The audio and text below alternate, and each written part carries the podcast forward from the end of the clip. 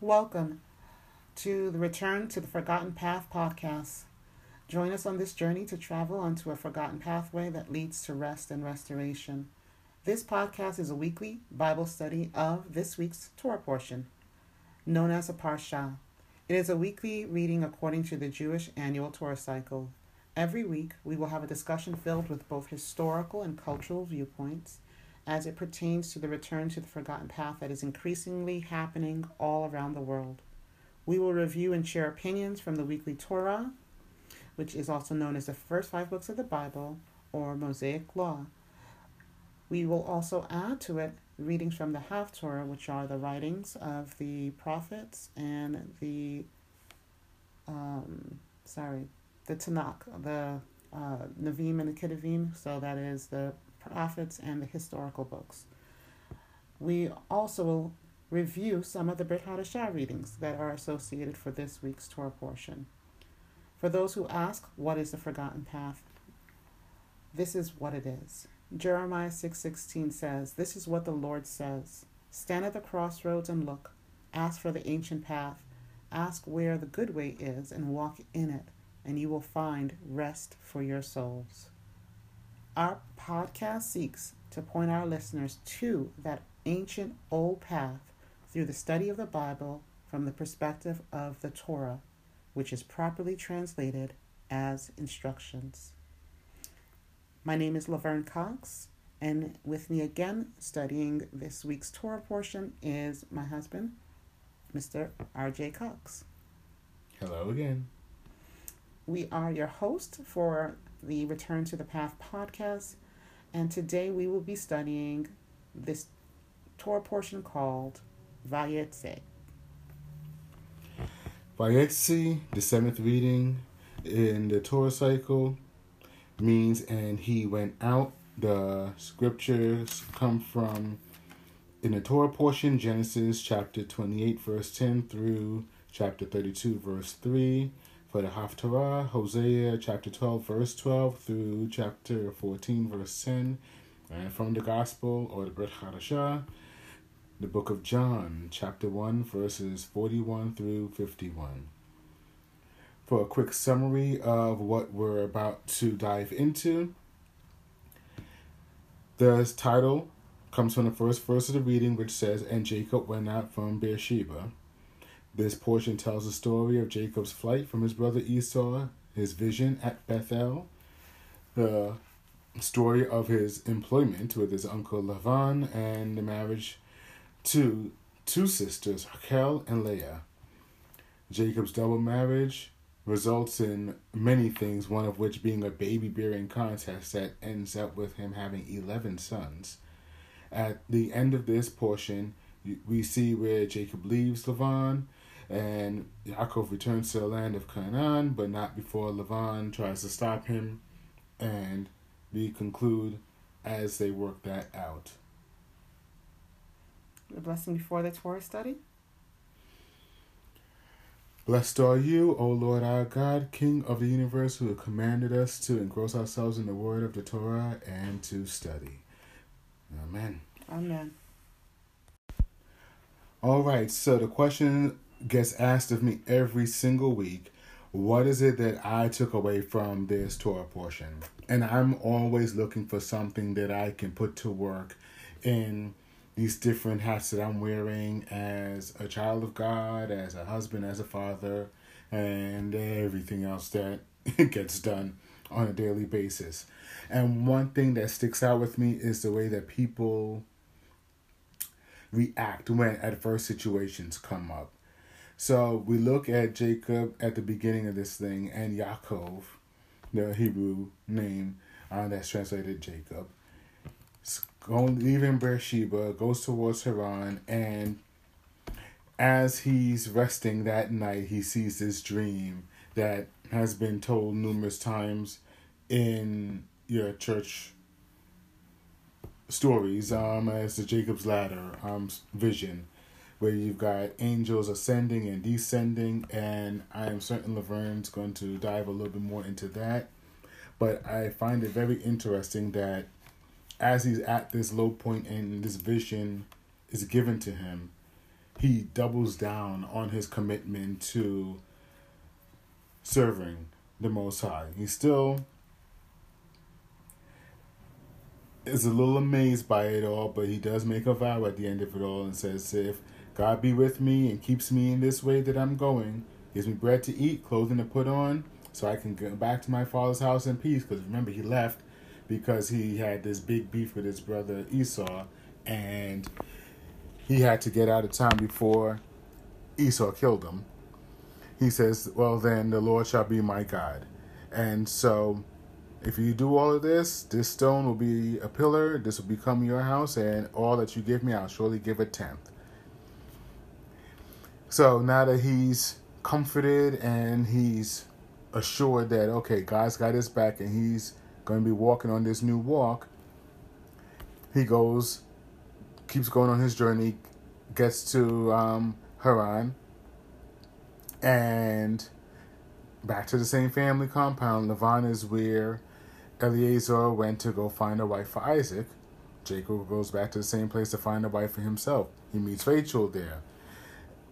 And as you can see from everything else that goes on, it becomes, to me, the crux of this entire portion is the relationship between Jacob, Raquel, Leah, Lavan, and all of the family drama that ensues as he works for what ends up being 20 years for the two wives and the sheep that he is supposed to be his going away package, his inheritance, if you will, for all this time that he spent, his payment. Mm-hmm. So,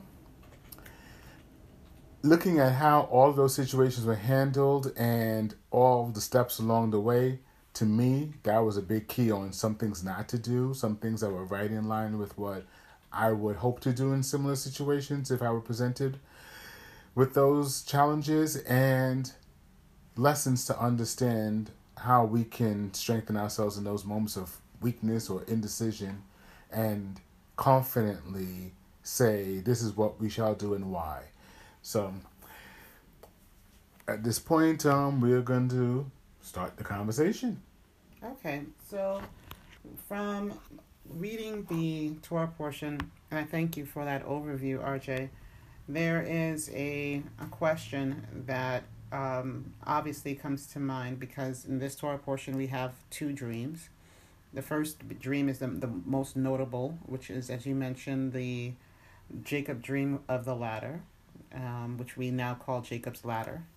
Um, although it's not necessarily descending and ascending upon Jacob, which is interesting as well, but it's still referred to as the Jacob's ladder oftentimes.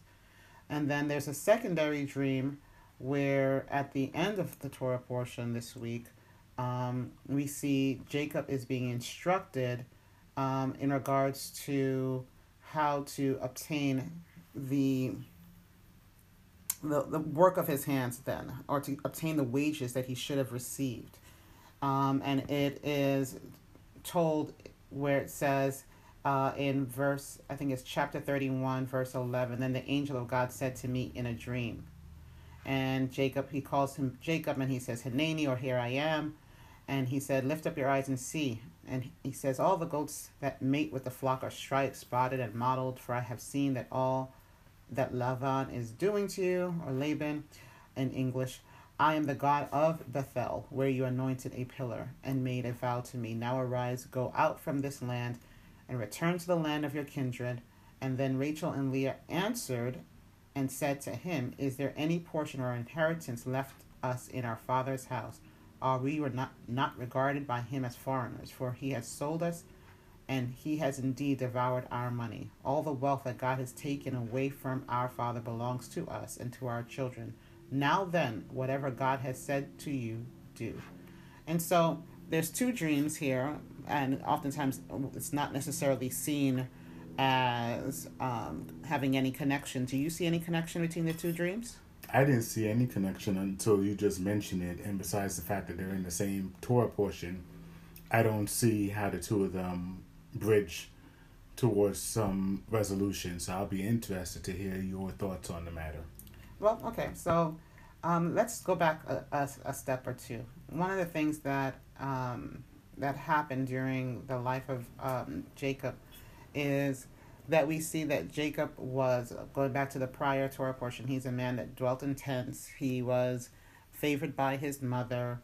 Um, when he's commanded to go, he's actually commanded to go first by his mother. Um, she declares a word um, that, lest I be bereaved of both of you on one day, uh, go to my my my father's house, go to Lavan's house, and find yourself a wife there. And then when um, and she does this as a result of what she had overheard uh, Esau plot, which was to kill his brother as a result of the stolen blessing. And remember, this was really due to the stolen blessing episode was really due to him a listening to what his mother had instructed him to do and we we see that he also gets this secondary command to leave also from his father Isaac and when Isaac um, tells him to leave he blesses him with fruitfulness now at this up to this point um, Jacob has not been married. He has no children. Um, but it's interesting if you remember when Re- Rebecca was chosen for um, Isaac, before Rebecca leaves her father's house, Rebecca is blessed by her people with a blessing to be fruitful and to be become a, a, a mighty people. And so the blessing that Isaac speaks over Jacob, um, excuse me, yeah, Jacob, before he leaves is also the similar blessing, very similar um, to what Rebecca receives or had received before prior to leaving her father's household. So Isaac sends him off to specifically, again, go to Lavan's house, find your wife. Um, there is a connection here where the sages say that there was a the reason that both parents had some agreement on where he should go to find the wife was because it was declared to Isaac from the beginning as to where the wife for Yaakov or Jacob was going to come from. Um, it was part of the the the telling is that even as far back as the binding of Isaac, which was like what two or three Torah portions ago, and definitely now at least eighty plus years after that episode, or at least more, um, we see that this is now coming to pass, and now that both parents are fulfilling um, you could say, the prophecy or the plan to direct him where he should now find his wife. So at least in this, they are in both in agreement. And it seems that the as you he leaves out of the house, and I think that that's what I think is interesting. It says, now Jacob left um, Beersheba, which is his father's house, and he went towards Haran, um, and that is the name Vayetze or Vayetzi. I don't know how to necessarily always pronounce it based on um, where people come from. Um, but let's say, for example, it, it is also referred to in some translation as he departed. And it's that leaving of his father's house is seen as a transition point. And it's a transition point that we too, as believers and the house of Israel, are experiencing both historically and um, spiritually in our walk. So I want to start first with that perspective with the father's house, leaving the father's house and going out. Because um, he leaves to find his wife. He leaves to find, um, you can say, what was promised to him. And he finds it, he leaves without, with you know, the, the things that his father's, his father's father obtained his wife in a different way. In other words, Isaac obtained Rebecca with somebody else going out. In this difference between the, this particular patriarch, he goes out to find the wife. Um, and I think that's interesting because he does not go out of his father's house with the wealth. He doesn't go out of his father's house with the inheritance. He he has the blessing, he has the birthright, and he has directions to go. Why doesn't he go with the stuff? it just was peculiar to me why he did it. He was sent out by both parents, but not with the stuff. But that's interesting because I think if you look in the, the Brit Hadashah, when Yeshua sends the disciples out, he sends them don't take you know a shoe latchet don't take you know your purse you know but you know go two by two. And you're going to go and you're going to bless certain house the houses that receive you and then you're going to shake off even the very dust and for the houses that don't receive you so there's spiritual significance to even why this particular patriarch was sent out and that he was sent to a specific place to obtain a, a specific thing and without the same equipment or the same stuff the things that would have been i would think the norm when you're sending your child out. Anyway, so one person said that it, he was sent out due to haste. Um, and that's the reason why he didn't have the stuff. But that makes no sense. If you're being sent to your, you know, your father's family, you can always send the servant. you know, you can send the servant. You can send, you know, some stuff to make light the journey. You know, but still, again, let's say it was due to haste. Um, but now he's on this journey and it says in verse 11, the second verse in our Torah portion, and he comes to a certain place. And that's where I think the connection between the two dreams are going to really materialize.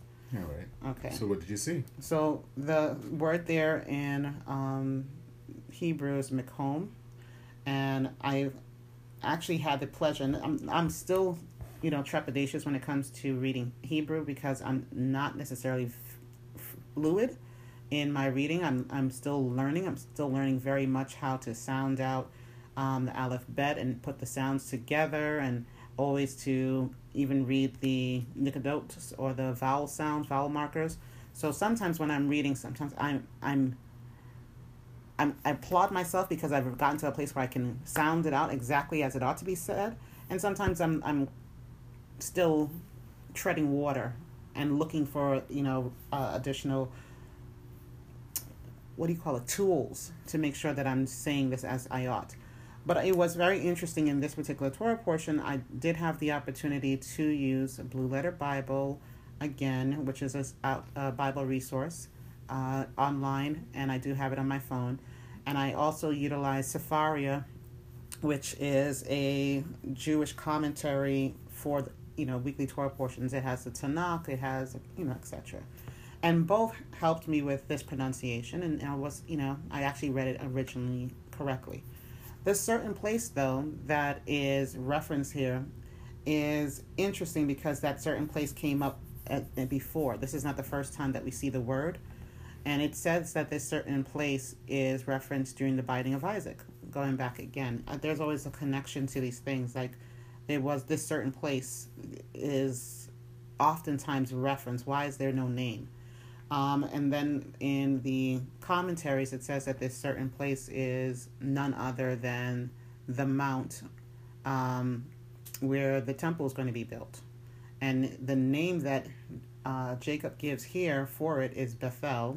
This is none other after the, the dream of the ladder. He says this is none other than the house of God interestingly foreshadowing that there is going to be a temple built uh, on this location later on.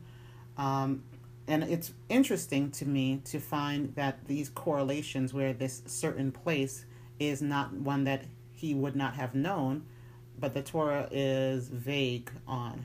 And I, I sometimes wonder why in the instructions or the reading, God covers a thing or you know it's out in plain sight but he hides it by the renaming of it. Or he doesn't just declare it outrightly like i need you to know that this is the same place you know? Why couldn't he have said because you, you'll see going down further where something is referenced twice by both names in one sentence. Um, but in in where he wants you to kind of do your, your due diligence in your study he'll refer to it by multiple names and hope by virtue of your study and your diligence um, that you would see the connection. So now I, I, see it's a certain place. This certain place has connections to foreshadowing back to um, even th- this same certain place is also mentioned with Abraham. I didn't mention that before. When Abraham um, built an altar, the first one of the first times he built an altar, it's also in this same certain place. When Isaac is going to be bound. It says, and they they they traveled to a to a, a place to a certain place. it's just very interesting that again, why does it constantly refer to us as a the the place or the certain place and not by any specific name? And then for each one of the patriarchs, its its name Ming is based on their experience. But so it's a house of God here for um, for uh, Jacob. And the significance of the ladder, I, I think there's so many teachings on this. I don't necessarily want to spend as much time because that wasn't where my connection came from this week. Of course, there is a teaching that says that um, the the ladder, of course, is Messiah. Um, he connects heaven and earth. Um, I've also been so favored to have some great teachers that explain that there was a, a unique difference between the way that the words of the dream says that the angels ascended and descended, whereas you would think it they would say the angels descended and ascended. That that is significant, um, and it's significant because what the is said in Genesis twenty eight is that the ladder was set up on earth uh, if the if the ladder if it was angels descending from heaven, then the ladder would have been connected to heaven. Um, whereas it just says that at the top of it, it reached into heaven. At the top of it stood um, Adonai, but it was set up. The ladder was set on earth. So the reason that it's ascending and descending is of significance because what the angels and the Melachim, which is the Hebrew word there is referring to, is messengers of a different sort. It's a messenger where you and I are often also considered messengers of the Most High. It's messengers not only of the angelic heavenly being kind, but messengers where, just as the New Testament says, and there's a cloud of witnesses um, and you can find that in, I'm going to find this exact uh, reference in the Bible. But th- this cloud of witnesses is supporting um, our testimony. This is also the type of messengers that's on this ladder.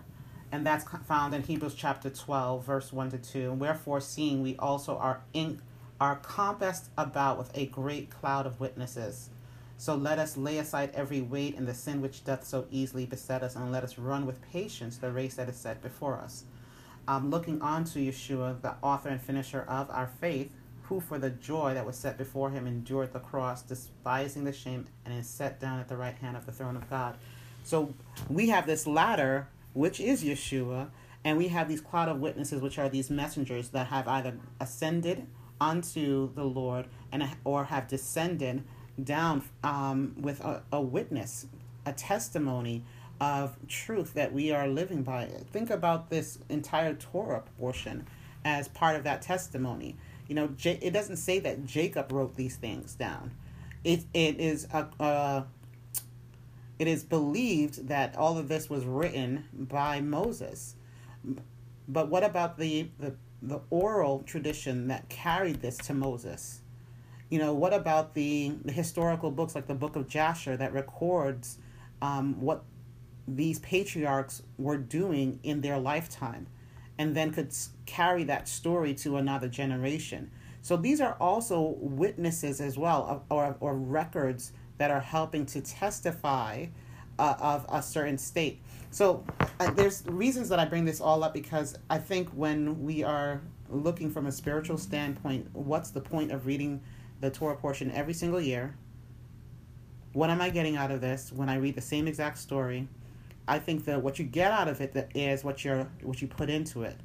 And if you want to put something more into it, so we're gonna every year I'm gonna go a little bit deeper and see where this connection of the revelation of who God is and what He desires for me can be found in the life of that messenger that he sent before me. So in this particular teaching, we're looking at J- Yaakov or Jacob, and we're seeing that in the, the testimony and the instructions of his journey with God, we're seeing that there is a connection to the, the Most High being the connection between heaven and earth.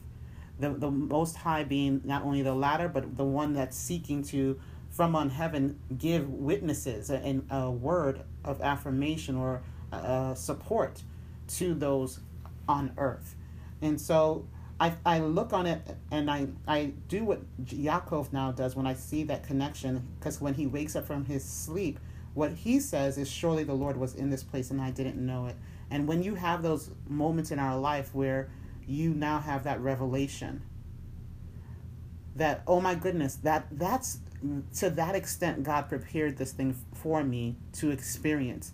Before I even knew him, before I desired to know him, before I was even seeking him, he placed this nugget in so that in this time frame when I was ready for this thing, that would be revealed to me.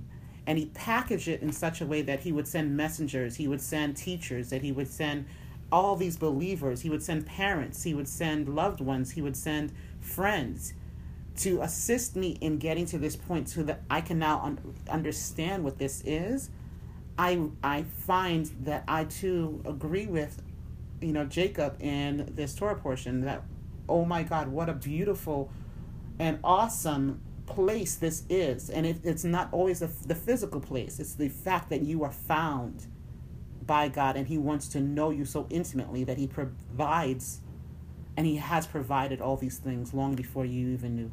So that is an uncovering of where I am right now in my journey, because I see the cloud of witnesses, I see the support of my faith really coming not necessarily from me, but it's coming from God, but He's also provided it through the patriarchs. He's provided it through the Word of God. He's provided it through the teachings. He's provided it through the pastors. He's provided it through the prayers. He's provided, and, and I I liken that unto an awesome place to find any for anyone to find themselves in. In other words, every provision, every need has been met before you even needed it. And now my eyes are aware, I'm open to it. And so so when he takes the um, the next step of the dream, just so that we can get to the what's the connection between the two. When you see that um, Adonai comes uh, calls uh, Jacob by name, and he says to and Jacob hears Adonai and um, he declares to him by name who he is, and he says to him, I've seen what Laban has been doing. Again, of the awesome place. Not only has God already prepared all of these witnesses, when the moment for the answer is necessary, he appears and he provides you with, I already knew. I knew that he was going to do this, and I have I've, I've seen his actions. Here's how you're going to handle it. Here's what's going to be your response. So before you you ever even thought about what to do in this situation there was a set time and a season and he's prepared an an exit point for it. There was a purpose for you to be here. There was a purpose for this. Look look now i've fulfilled the purpose for you having gone through this let me now open up a door so that you can exit this trial that you've been in and so that's the two connections I saw between the dreams. Um, there, there is obviously other spiritual connections. There's some that have, um, and I'll definitely share again. There's again a cloud of witnesses. There's teachers um, in multiple levels here.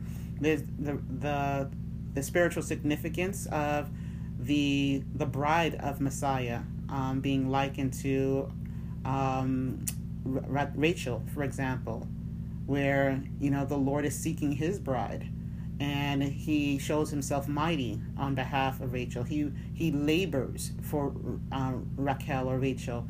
Um, he labors years to obtain her.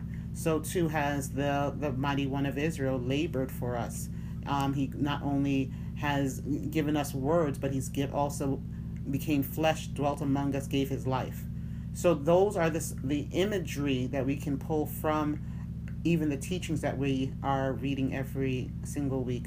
But I really wanted to kind of hone in on this one particular thing because, yes, I do see how the connections what you were talking about the, the, the children, the number of children, there's a race for children um, between the two uh, wives.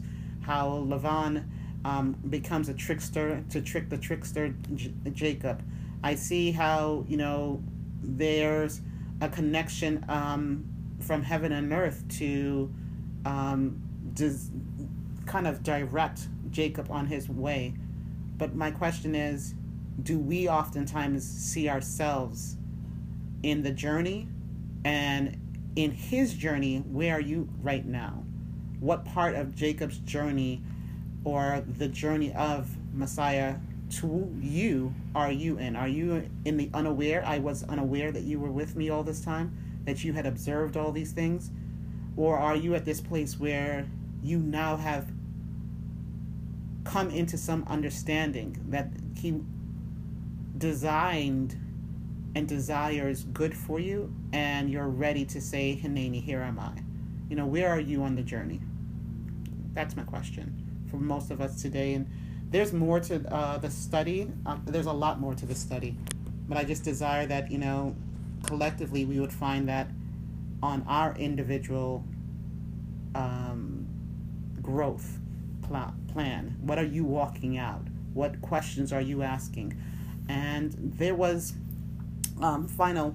This is my final say statement on this particular thing, because I did find that this particular Torah portion, although it's very important, it really reminded me about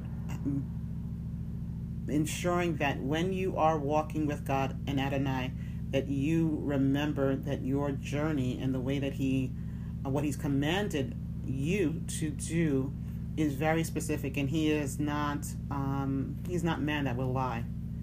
Um, and so just like i think with yaakov our jacob he has had so many instances where god has shown himself to not be like the people in his surroundings or he even though he knows god is not like that he still questions and i find that god is patient with us in our frailty He's patient with us and He meets us at a level where we can grow. He meets us at a, a way that He can speak to us and communicate so that we can move from level to level. And His patience is long suffering and it's and it's so abundant and charitable and merciful that it is profound. And that's why I too say that when he met him at that ladder, what he said and declared over that place is that it's awesome because it is awesome. When you really see what this means, it is an awe. It's awesome. It's just really there's no other word for it. Um, to the extent that he's willing to to deliver, to save, to love all of us individually, respective, irrespective of who we are. Uh, and I desire and I pray that everyone of us finds that with him as well. All right.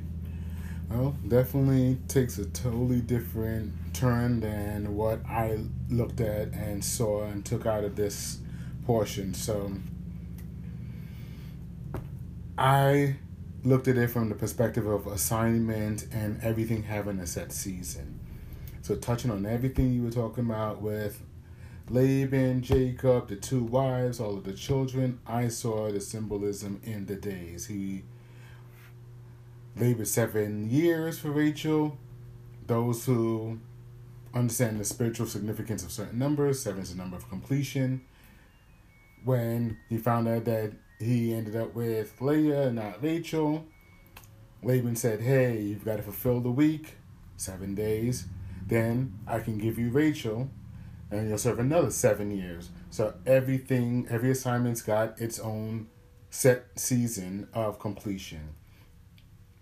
And then when you go to Genesis 29 31 to touch on the next segment of this completion conversation, when the Lord saw that Leah was unloved, he opened up her womb. Rachel was barren. So there was a season for Leah to have children and a purpose as to why. And when you look at what she said as she was naming each child, you can see the transgression in her life as she was going through this assignment. First son named Reuben, the Lord has surely looked at my affliction. Now my husband's loved me. Bore another son named Simeon, because the Lord has heard that I'm unloved. He's given me this son also. Third son, now my husband will become attached to me because I've borne him three sons. That was Levi. Now, when it comes to the fourth son, what she says is, Now I will praise the Lord. She named that child Judah. She stopped bearing that segment of the assignment ended. She had in my opinion, to get past the hurt and the pain of being the unloved wife. You can read a lot more into it, but just sticking strictly to what was written in the verses, Jacob loved Rachel much more than he did Leah. He she was the one that he was working for all this time anyway. She was a part of the what what do they call it in the game shows a consolation prize, um, but she wasn't the object of his desire. But as she worked through the I really want my husband to love me. Hopefully he'll pay attention to me. Hopefully this unloved thing will turn out. She got to the point where says, I'm gonna praise the Lord anyway. And then the assignment ended. So for me, those are one of those big things that I took away because it helps me to understand seasons that you are in life, similar to what Laverne was saying about you got to know where you are in this journey and how to respond as life continues to show itself up in life, but you also got to understand how do I respond? What do I say? What do I do? What do I need to work on to get me through this situation, this storm, to get to the other side of, like Laverne said, that place of purpose where you realize, oh my goodness, this is where I'm supposed to be and all the wonderful stuff that comes along with this revelation. You got to work your way through the challenges to get to that awesome place. Mm-hmm. And you know, you mentioned the the names of the sons, and kind of going back to the study again.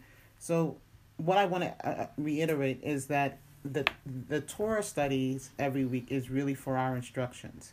So yes, we're talking about um, Yaakov, we're talking about Rachel, Leah, we're talking about Lavan, um, we're talking about Esau, we're talking about Isaac, we talked about Rebecca. I want you to not see yourself solely from the perspective of those patriarchs, but to see God and God's plan of salvation, because according to multiple scriptures in the Bible, that He is the author and finisher of our faith, absolute true, but he's also our savior. The creator of the world designed this entire story, this entire life, this entire teaching to point us to true salvation. And salvation was not just a when when we all get to heaven um, moment. It's really about the journey that we are all individually on. Is His plan of salvation.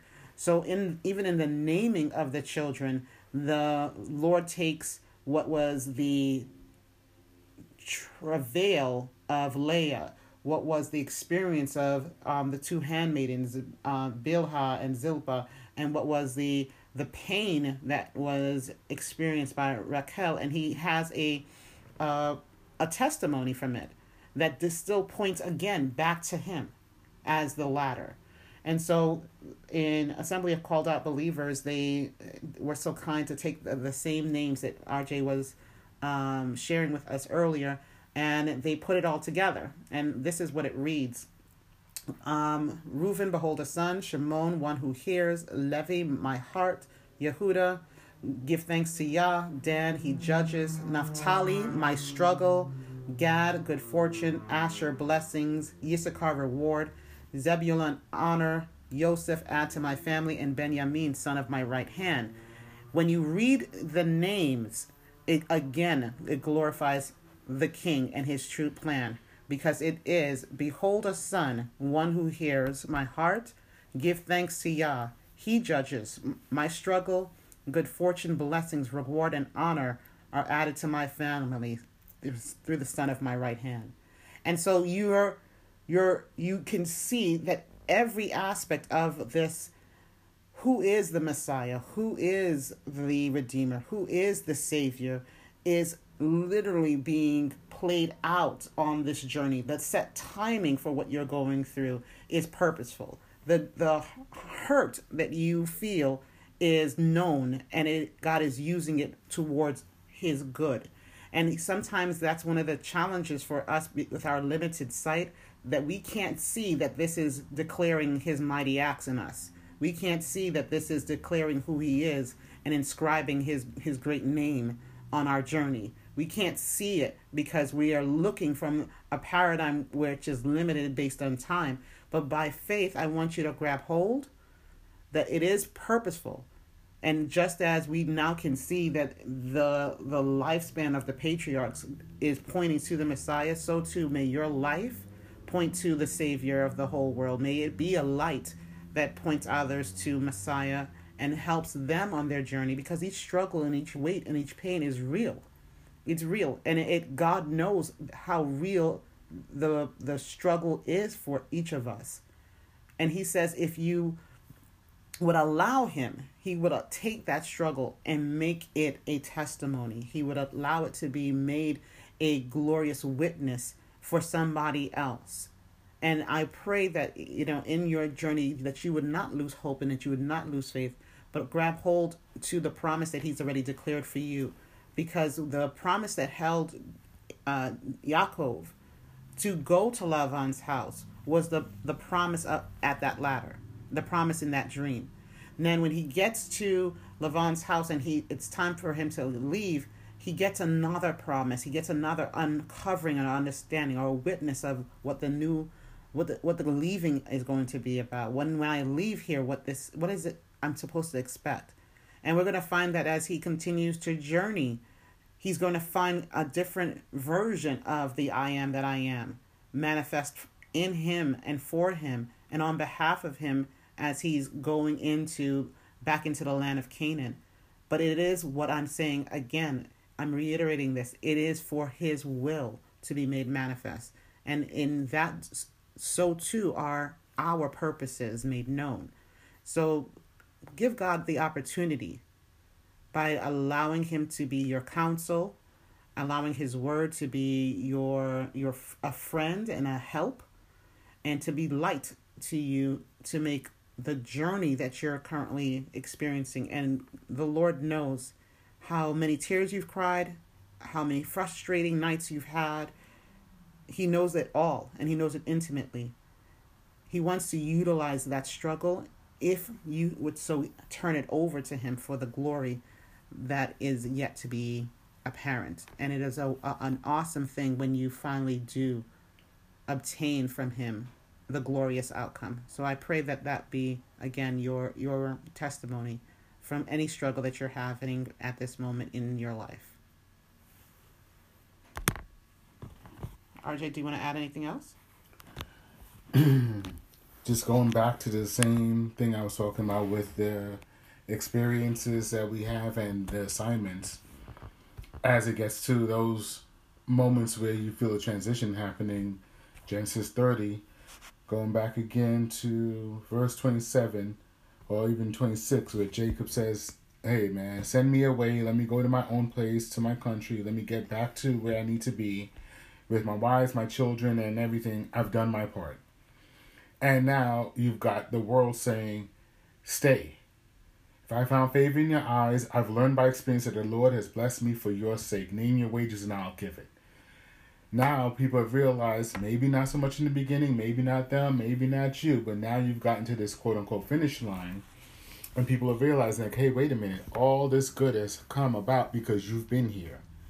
And maybe they weren't willing to pay you, quote unquote, what you're worth because you've been happy settling for less than. But now, when you're saying, I need to leave, it's like, hold on, hold on, hold on. All this good has been happening because you've been here Give me give me your price. I'll give it to you. Don't go because you're going to take all the good with you. Jacob negotiates it, says, Don't give me anything. This is all I need, and that'll be my wages. And he says an interesting thing in verse 33 So my righteousness will answer for me in time to come when the subject of my wages comes before you. And then it says, If anything that's outside of what I'm asking for shows up in my hand, you can count as stolen that wasn't how this story, this portion started. Jacob wasn't thinking of himself as righteous, wasn't thinking of the Lord as his God. 20 years into this saga, the wives, the children, the sheep, and everything that went along with it, like Laverne was mentioning, you find yourself in this place now where you recognize who's been carrying you all the time, what's been happening all along, and you stand on a different set of principles and you stand with a different set of values than you did going into this situation. And so it's important, mindful, appropriate, and even okay to recognize that we're all in different parts of this journey in this walk. And where you are today may not be the quote unquote finish line, or maybe you are at a situation where you're looking at something saying it's time to go, and the Lord's leading you somewhere, and you're still feeling this tug pulling you back because people are realizing that if you leave, the blessing of God leaves with you, and they were unwilling to submit to the Lord your God, and they were unwilling to change their life, but they're very happy that you did, and you have, because they have benefited mightily through your presence. And in those situations, remember who's brought you this mighty long way and who continues to keep you. Absolutely. Um, I, I want to say this too that when you are being used by God, I want you to remember that it is an offense to the world. You know, these are spiritual things. The Bible says spiritual things are spiritually discerned. And I want us to be aware that when you are um, walking with the master of the house, they there may be those who are going to feel that this is a contrary and conflicting um, witness for them because they are not walking in light. They are walking in darkness, and your light is an offense to them. Well, I want to give you um, encouragement and hope because uh, so too has our patriarchs also experienced this similarity where not only have you been a blessing and a help and a, a, a an aid to the world and or to people in darkness, but then they see you as a threat. That is common and I want you to know that the Adonai um, sent Yeshua and he gave a word that says that um, when, you know, take, take, um, I think the right word is, the, wor- the word again from um, Matthew, he says, if the master of the house is um, not regarded or is not, you know, if he was considered to be the um, of the house of Beelzebub. If he was considered and all he did was heal and he he brought help and he restored, what what more should the servant of the house of that master expect more or less? He says, you know, take hope, take take charge, take encouragement because what they're recognizing is not you, they're recognizing the master that's over you. And so in the life of Jacob we see that um, this also happens when Jacob now has received the word that it's time for him to leave, and we we notice that the um, episode of the relationship between him and Laban changes, or Lavan changes, and it says in Genesis thirty one two, and Jacob beheld that the countenance of of Laban, and that it had turned away from him as it was before. Whereas he was favoring you while you were you were in my house and growing my stuff and I was able to basically hoodwink you the whole entire time that you were here and change your wages 10 times, as Jacob states. Um, that favored me, and I was fine with it. But as soon as God is saying, I'm going to separate you now, all of a sudden the countenance shifts. And the, the word of the Lord in Jacob's mouth is the same word that he is declaring over you and I. He says that I'm your I'm your your shield and your exceedingly great reward. And so Jacob speaks in chapter 31 to his wives, and he says to them that um, I see your father's countenance, and it's not toward me as before, but the God of my father has um, been with me. And you know that with all my power I have served your fa- father, and your father yet has deceived me and changed my wages ten times. But God, but God, I'm going to say it again, but God had suffered him not to hurt me. I want you to know that that's the type of God that you serve. He knows the situation that you're in, and He has prevented your enemies to triumph over you. He has prevented those who wish to do you harm to have their full way. He has prevented the acts and the plans and the wicked plots to have any power. And so I want you to also recognize that as long as you committed your your purpose to God, He also has committed His His plan and his promise to you. So, in all you're doing, take take, I think it's the right word, I'm forgetting this word, um, but be encouraged that He has not forgotten you and He will fulfill and complete the work that He has begun in you. I think that's solid stopping. I think that that sums it up beautifully. Thank you so much, guys. Well, we come to the end of another podcast, and as it is our tradition, um, we are going to ask that you, you know, give us your feedback and support. You can please like, share, and subscribe, and and create a dialogue with us. Your replies help us to build content, and as well as not only building content, it helps bridge the testimony and the witness and that is necessary to help others. In us sharing our light with you, we pray that this has been a blessing. It has uplifted you and has provided some additional, you know, strength to maintain the walk that you've begun with Messiah. Uh, our email address, if you wish to contact us, is call C A L L two the number two at return.rest. Call two at return.rest. Uh, thanks again, and we'll conclude our episode today with our closing prayer, the Etz Chaim, which is in Hebrew. Uh, the translation is the tree of life, but we call it internally our prayer to return. RJ? Etz Chaim hi lamaka zikim ba vetom mekeha hemeyushar de rakeha darke noam vekol netivotecha shalom.